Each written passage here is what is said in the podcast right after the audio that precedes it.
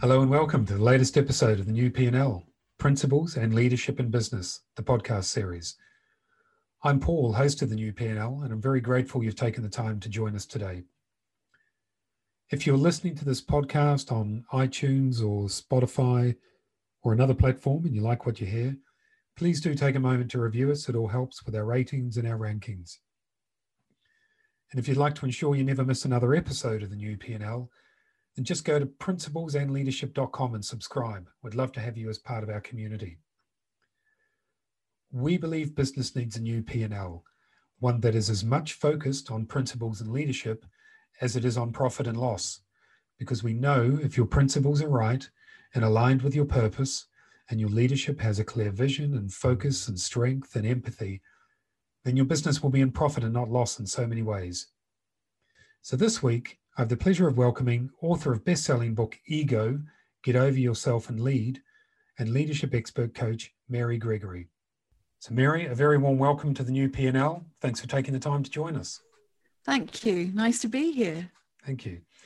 Um, I think it would be great to start the podcast with you giving listeners a bit of an overview of what you do and who you do it for. Yes. So I'm an executive coach and I'm also a leadership consultant. And what that means in practice is that I work with leaders within organizations, either coaching them on a one to one basis or designing and developing leadership programs to help them grow and develop as leaders. And uh, the particular leaders that I, I tend to find myself working with are those who are at the senior level in the organization, so from CEO downwards, really, but particularly those that are leading complex change and you could say who isn't these days but you know it is a growing area that that organizations are leading change. And um, the, but the particular area I focus with them is around how they manage themselves and how they manage their relationships through that change, helping them build their confidence with you know setting out their stall and also encouraging and engaging other people to come with them and managing those people issues around encouraging people to come with them on that change journey um, so so and all of that is really on the back of my commitment to wanting to create organizations where people thrive and can be their mm-hmm. best and i think mm-hmm. that be, that starts with how leaders show up so what defines great leadership then to sort of start the the conversation in your mind what are those characteristics what are those definitions of of great leaders that enable empowerment and enable people to thrive yeah well, I think it has definitely changed over the years, and particularly as the world has become more complex and much more fast paced when it comes to change. There is a real difference in terms of what is required of leadership these days than what might have been required um, 20 years ago, even. Um, and so I think that what is really coming through strongly now in terms of what creates a great leader is someone who really can create the circumstances where people feel okay with themselves and they feel okay to bring their full selves to work. Um, you know, in these times of great change, organizations and leaders within them, within them are always talking to me about the need to be innovative, the need to keep um, building on what they've created, but you know making it even better etc and being even more tuned into customer needs. Well if you want to create an innovative workplace you've got to make sure that you make that a safe workplace. And that starts with the relationship that leaders have with their people which also starts with the relationship they have with themselves. Because if you're not very comfortable with yourself you're not necessarily going to be creating comfortable relationships with your people or relationships that work. So it's it's it's um, leaders who are prepared to do that work, to get in touch with themselves, to create those psychologically safe workplaces, but also have a vision and be willing to co create that vision with the people that they're leading. Because by co-creating it with them there's going to be a great higher ownership of that vision and actually making sure that it gets implemented in the work in, the first place. Um, and you know from doing that there's a real sense of encouraging people to really pull together mm-hmm. to make sure that that vision can be implemented and that people come to work because it's, it's purposeful and meaningful for them if they if they have, have ownership of that vision. Yeah. So there are a lot of conversations out there and, and you've touched on it in that answer as well around the the importance of authenticity in leadership. Um, yeah. and i just wanted to touch on that um, for a moment because in my mind to be a truly authentic leader you need to be truly self-aware first, because self-awareness is the the key to good all you know all good leadership qualities authenticity integrity empathy vision and so on. But but many of those leaders who or some i should say of those leaders who claim to be self-aware still lack the ability to recognize the impact of their actions upon others upon employees and and other stakeholders. So in my mind they're not truly self-aware. So i wondered whether the the argument for authentic leadership is somewhat circular. Those who are self-aware are already on the journey to being authentic, and those who aren't self aware will never have the self awareness to demonstrate authenticity. Well, I think there's there's something there about I think you have to want to be self aware. You've got to, to have some sort of drive to learn about yourself and to appreciate the impact you have on others. And I think more and more organizations are looking for leaders that have those qualities and have that willingness so there's there's kind of a hunger to be on your journey in the first place. If you want to be the best leader you can be then there's a need to be willing to have a look at yourself and, and how you're being right now and how you might need to change. I think the thing about authenticity as well is that um, you know we all have moments of inauthenticity.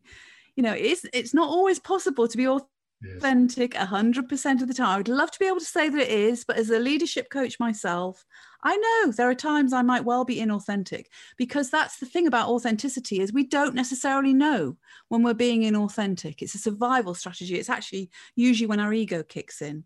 So it's a survival strategy and we do whatever we need to do to get ourselves through that situation, but we might not necessarily be being authentic in it. But I also completely agree with you around self-awareness and I I feel like as a as someone who develops leadership programs, who works with leaders, it's almost like the one thing I keep harping on about is awareness and self-awareness mm-hmm. um, because without that you can't really do a lot else. You you've got to start with your own self-awareness and building that up. And one way might be to have a psychometric test yes. and and understand yourself better from that point of view but i think there are so many other ways of building self-awareness. It's like an ongoing um, discipline really. It's like getting physically fit. You're not just going to do it by one visit to the gym. Mm-hmm. it's about doing it on an ongoing basis and having regular practices in place where you take time to reflect you take time to journal meditate maybe. But all of that will keep building your insights and your awareness. And when you're building that awareness that also supports you to develop your own authenticity. Absolutely. Yeah but there's got to be a willingness to do it in the first place and if you're not willing to do it then i would be questioning why why are you so keen to be a leader or to step up as a leader in an organization? Yeah. You mention in your book or you talk in your book a lot about responsibility and the the personal responsibility a leader yeah. a great leader must take. Um, you've talked in your previous answer just now about uh, collaboratively building that vision for a business and leaders working with their teams how do you how does a leader reconcile responsibility and the delivery of autonomy empowerment and delegation within that organization how do they balance those two sides of the coin if indeed they are two sides well i, I think for me that that responsibility is not just on one person's shoulders. Yeah, the responsibility is different to accountability. So I might be accountable for certain results, but then we're all responsible for how we conduct ourselves yes. in this organization and as a leader i should be much more aware of that because i'm a role model and i'll be influencing and impacting people's behaviors around me beyond any level of consciousness i might have so there's this kind of we're all we all have a responsibility in terms of how we show, show up and how we behave mm-hmm. and how we contribute to the results that we achieve yes. and that is different to accountability so I'm not sure I'm asking your answering your question there, but um, to reconcile it, I think as a leader, it's being conscious that the more senior you get in an organization, the more visible you are. You might not feel that, but people will notice you. They'll notice you when you walk into the office. They'll notice when you park your car in the car park. They will know when you're around, the more senior you get. And that that illustrates the impact you have.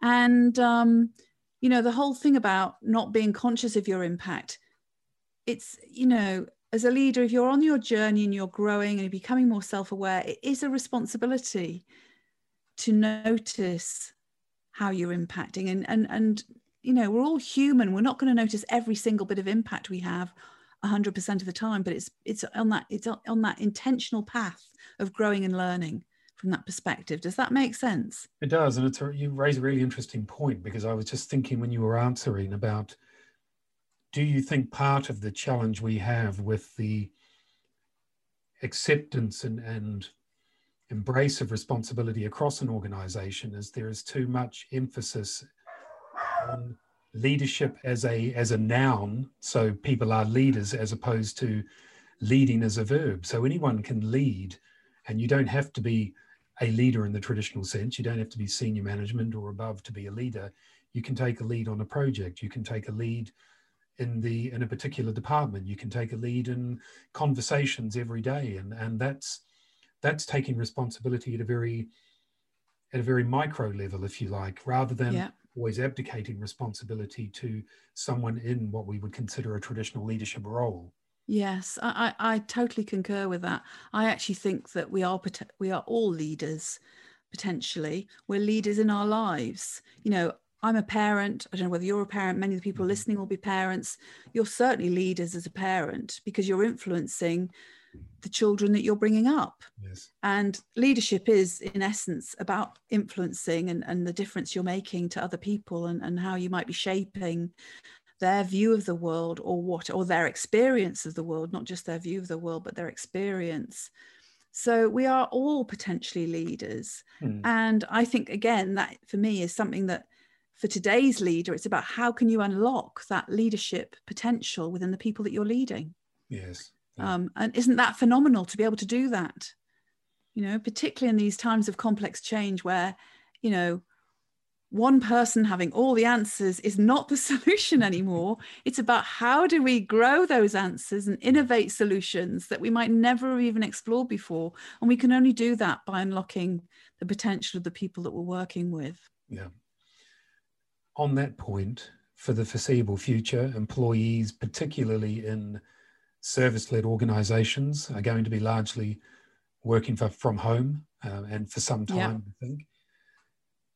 Some articles and commentators out there would suggest that that requires a new form of sort of digitally led leadership, if you like, to maintain culture and collaboration and a common sense of purpose in a more remote, remote world. In your view, does the situation we currently face, does it change the leadership dynamic in terms of the way leaders work with their employees? And if it does, what are the characteristics needed, uh, needed in this new sort of more remote world, if you like? Yeah, yeah.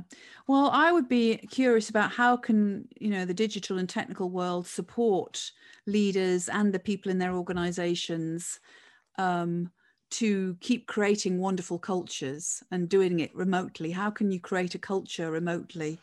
rather than us being led by the technology as it were it needs to be it needs to be people led and what works for people because people are the or who, who are delivering the result ultimately um, i think there are it definitely has some impacts on uh, how we create our relationships and how we lead people um, in this in this remote world. There are some people who will love being remote workers. I mean, I think there's mm-hmm. some generational differences here in that those that have families. I, I recognise that when um, lockdown was happening and children were at home, that was a massive challenge from the point of view of managing boundaries and how to look after the childcare, while one or both partners are also managing their day in the office. That was very challenging for for for for those generations who or with with a family, but there's also massive advantages there in terms of having more time at home with your families. You know, we all celebrated in our house about the fact we hadn't got a massive commute. You know, normally it's an hour and a half commute each way. So suddenly that freed up potentially three hours of our day um, that we wouldn't have normally had. So, so there were some massive advantages there to to working from home but i also notice that and i see this more in young in the younger population mm-hmm. um, that work provides and work within the office provides a social connection yes and um, you know I've, I've got a daughter of 24 she is now working full-time from home she really misses being in the office and i know that a lot of her colleagues and a lot of her peer group are the same that yeah. it's actually very getting very tiresome now that they're at home all the time and their social life. They'd go into the office, they'd have fun in the office, seeing each other, and then they'd go out in the evenings and have fun there as well. So there's a whole social disconnect that's happening yeah. because of that. Now, you're interested in, in leadership and your questions about leadership. In terms of how to lead in these circumstances, there is something about how do you create those times that you're now missing?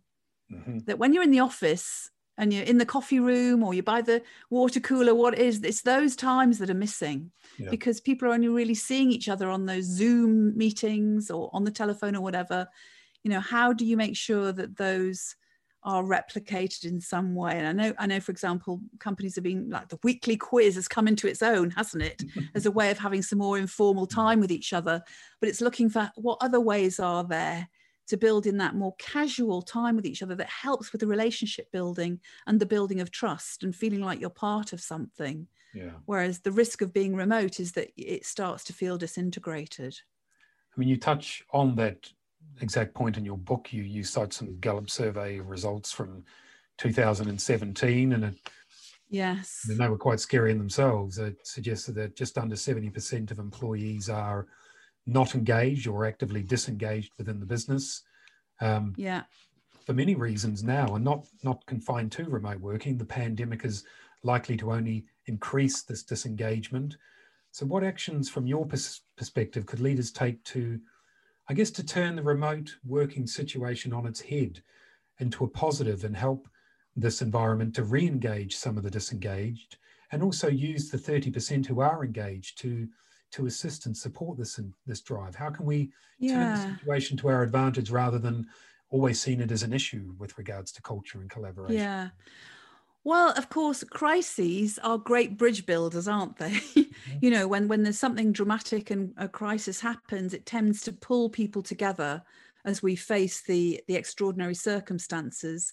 And I think that's, that's something that this pandemic can offer as an or, or the, these circumstances can certainly offer as an opportunity is how can we all pull together to to face these these challenging circumstances and everybody's role is as valuable in that as anyone else's so those people that are more disengaged it's an opportunity to really appeal to them and support them to have some input as to how can we make sure how we continue as a future as a business mm. is going to work for all of us um, because what engages people is feeling validated. So, feeling like they're recognized as somebody who's worthy and worthwhile and can make a contribution.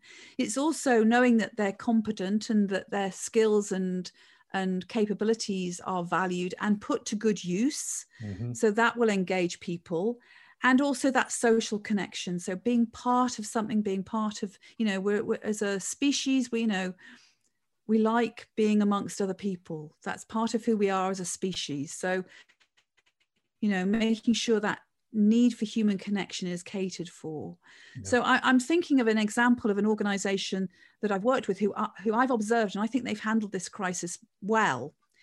Well, in that they're not making any redundancies, and you know that their results are reduced on what they were where they were mm-hmm. predicting fin- their financial results I'm, I'm saying on what they're predicting but they've still made results they can still they're still mm-hmm. functioning and doing pretty well as a business yeah. and i look at how they handled this crisis and from the start they had regular whole company check-ins where you know it's almost like um, check, companies often call it town halls don't they but it was like a town hall type event every week where the ceo was present people were updated on what was happening there was an opportunity for people to ask questions to share mm. their concerns and anxieties and have those you know validated and, and heard and and not responded to there and then they were responded to what the company did was they they recognized that um, they didn't they they they they knew what they could be clear about and they knew what they couldn't be clear about. So they couldn't make promises that nobody would be made redundant.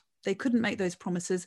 But what they did make really clear was people will be furloughed, but we're going to try and manage it really fairly and we're going to do it on a rotational basis. Yeah. And those people that had to be furloughed were furloughed, you know, for three weeks at a time and then that was swapped around and somebody else was furloughed and they went back into work. So it gave people a sense of purpose still and a sense of connection with the business and that they were contributing.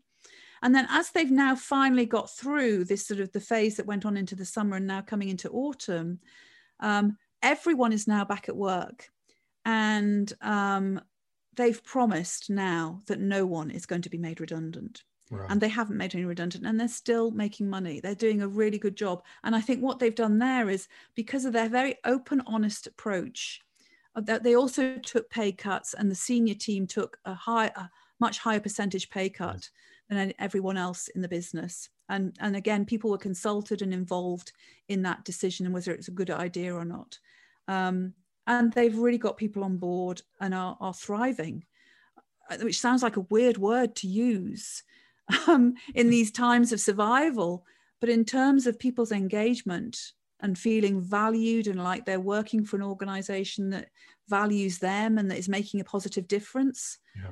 they've certainly succeeded in that and i think that's a really good example of how to handle it really yeah absolutely absolutely um, I'd love to get your view on the following. We hear a lot at the moment around the pandemic is a, as a once in a generation or a once in a hundred years challenge for business. And it is absolutely no doubt an enormous challenge for business and business leaders.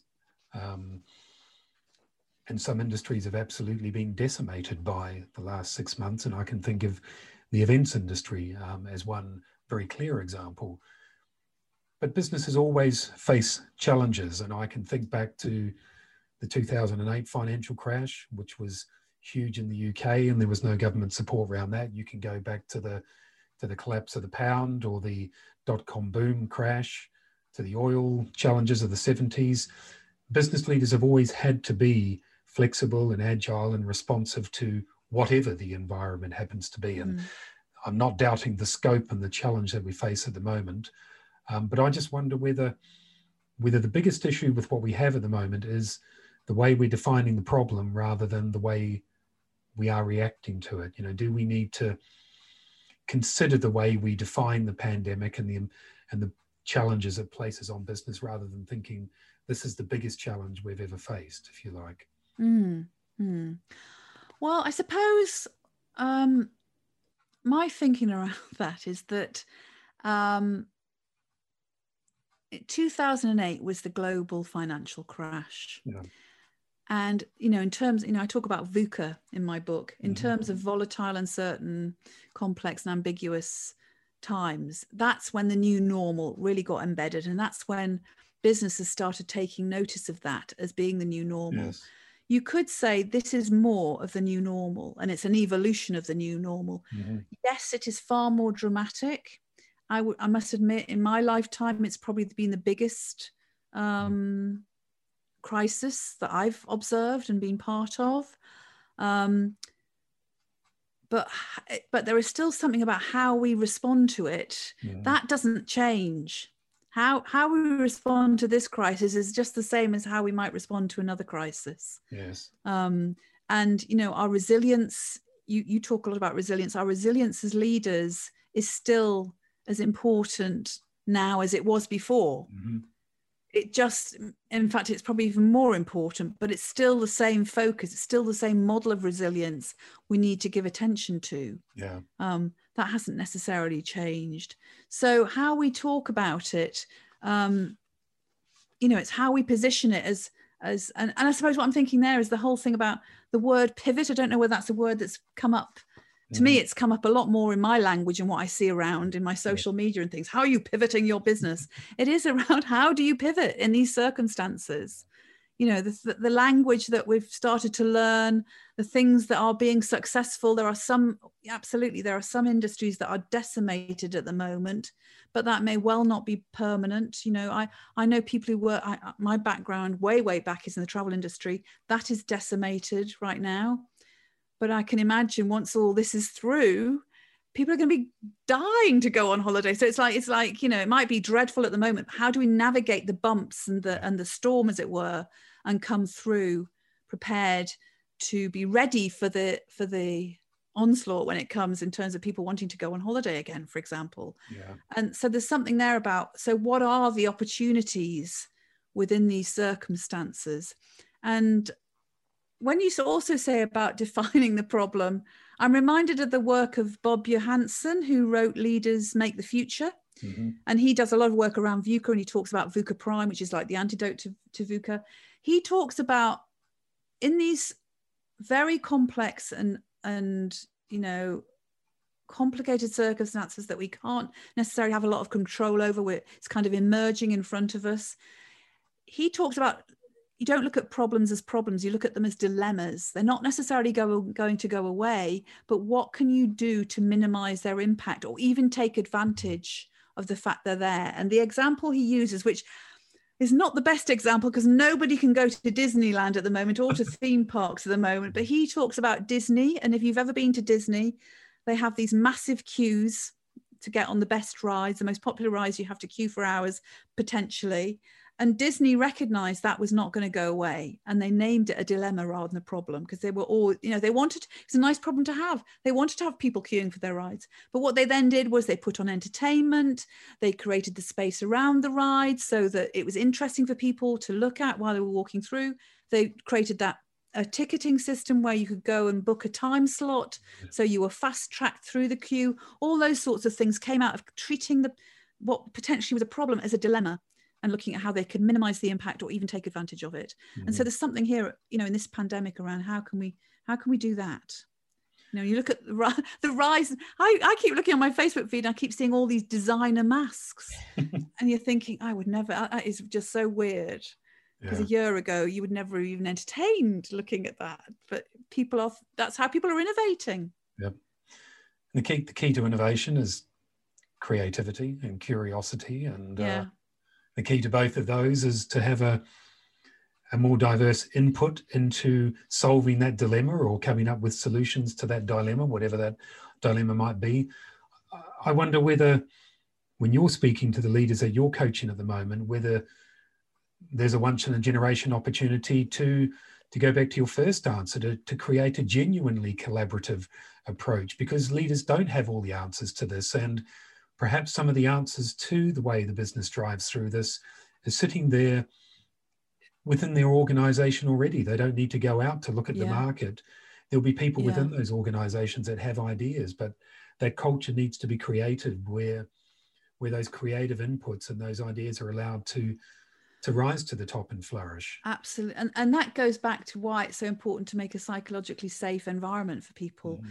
where you as a leader, you focus on building those relationships, you focus on building trust and creating trust so that, you know, people on the front line or closer to the front line will probably have the solutions.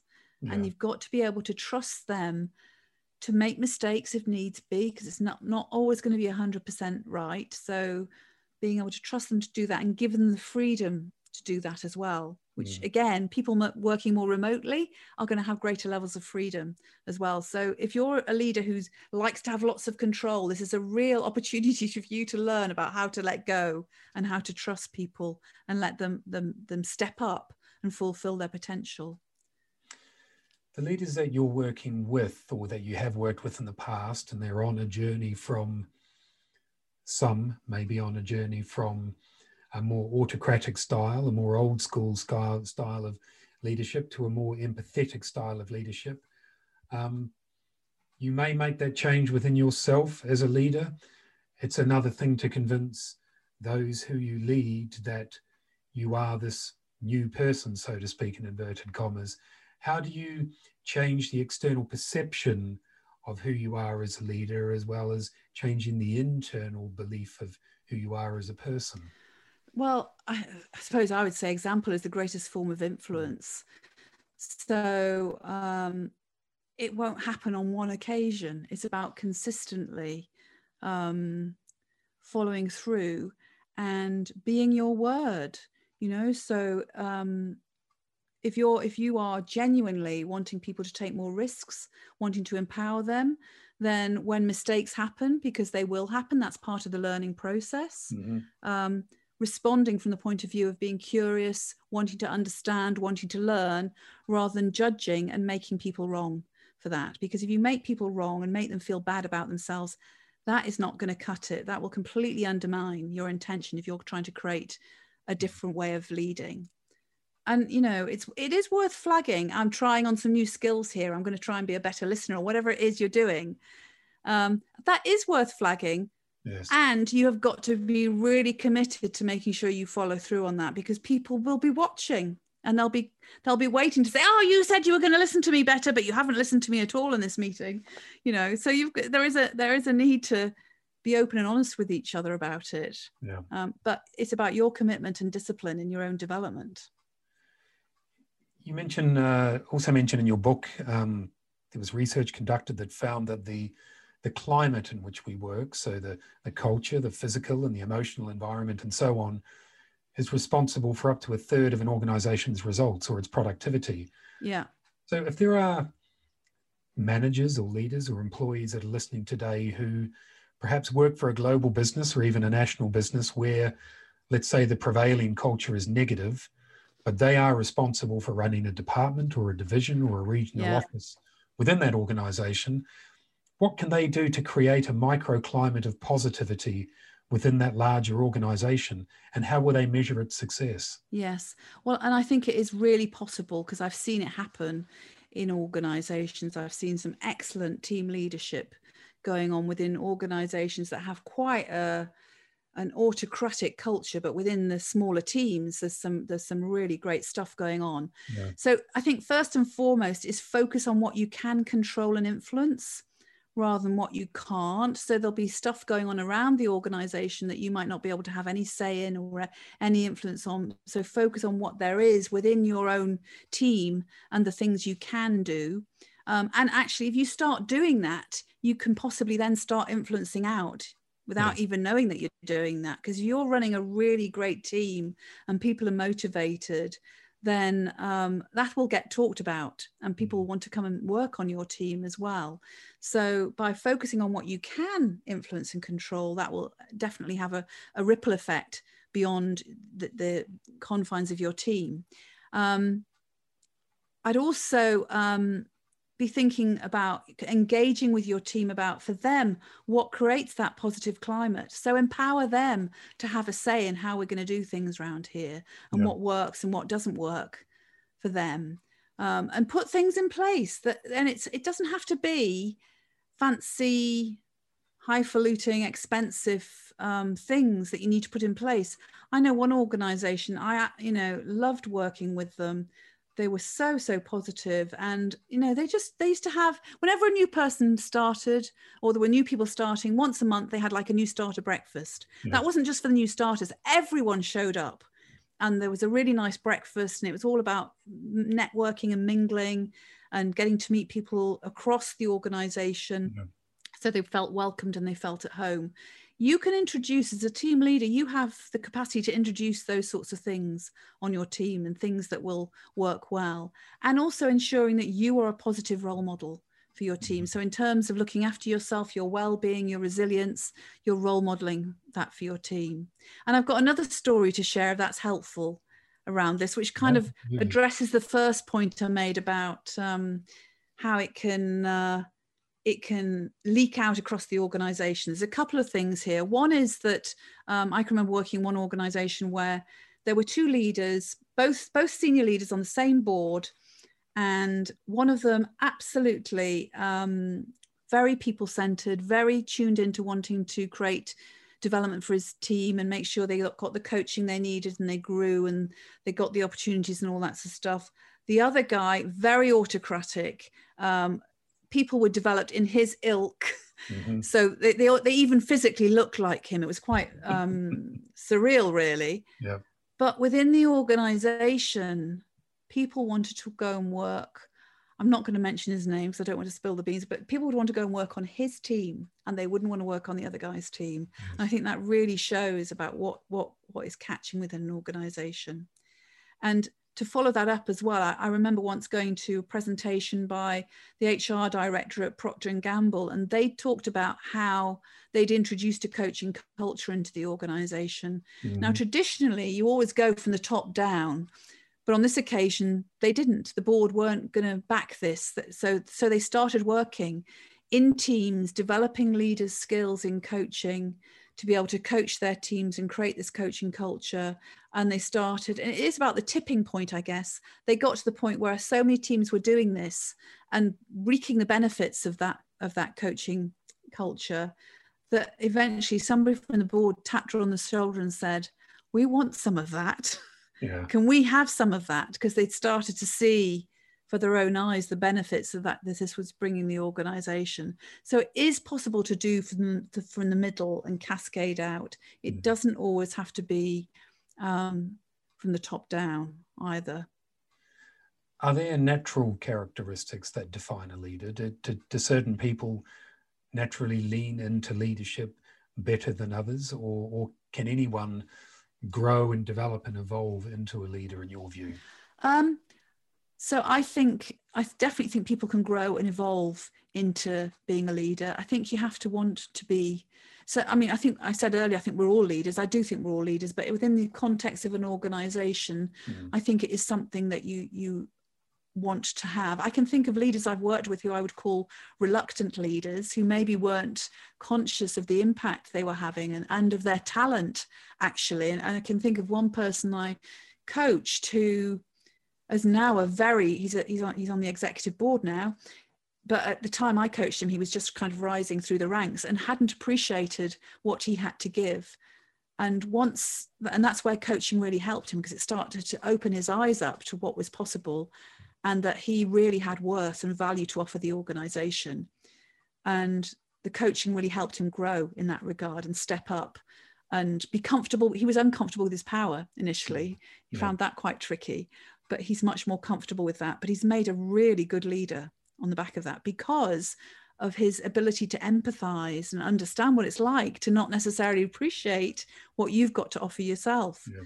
So um, yeah, I think it can be learnt and and and I say learnt rather than taught because I think taught implies I'm going to stand at the room and do chalk and talk around what a good leader is. I think it's it benefits from from being learned through experience, and it's how you harness those experiences that ensure people do learn and and and grow, hmm. really. Which is why I think coaching is so invaluable. Do you think there are fundamental differences between a leader of a an entrepreneurial leader, someone who's built the business from the ground up, and someone who has made a career out of being a leader in other organizations, if you like? Do you think there's a, in your experience, a different approach, a different view of the world, or is it too complex to offer a, a singular answer to that, if you like? I well, I think stimulating in me right now. I, I mean, what I observe and notice about organizations today, and these are these are really big organizations, and they're public sector as well as private sector, mm. um, is that they are, are wanting people who are more entrepreneurial in their mindset.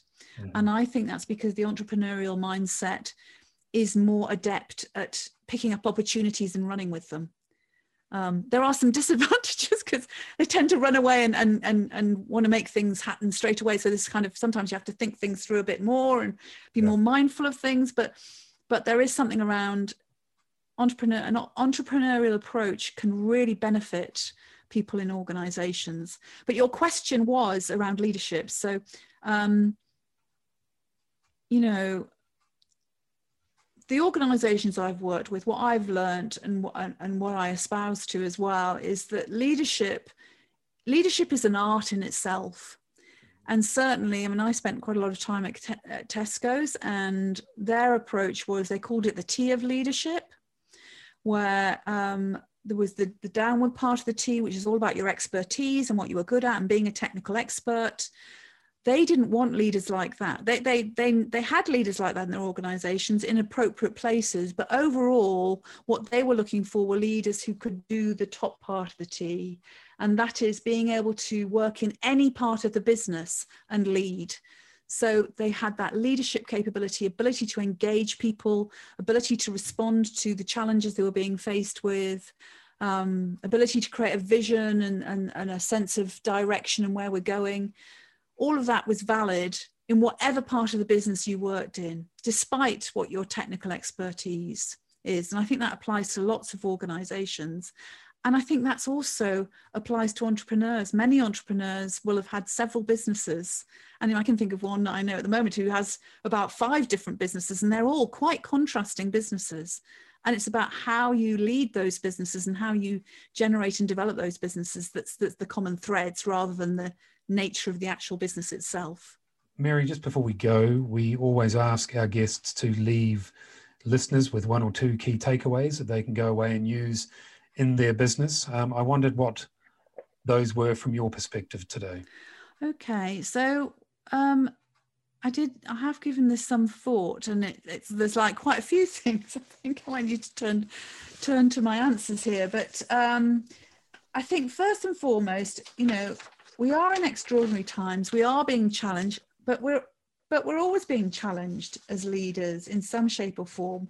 You know, we talk. It's all about the pandemic at the moment, but next year or the year after, it'll be about something else then mm. as well. There's always something going to be happening. So I think to recognize that is really important as a leader. So I would say, um, as a leader, whatever's going on around you, whatever circumstances you're facing, stay in touch with your purpose. And purpose is really important because it's around what what is behind you doing what you're doing yeah. why do you show up in the world and want to contribute in the way you do and we we all have our own individual purpose that, that we do that for so stay in touch with your purpose because that will help guide you in these extraordinary circumstances whatever they might be now or in the future and also stay in touch with your people because you as a leader don't have to have all the answers.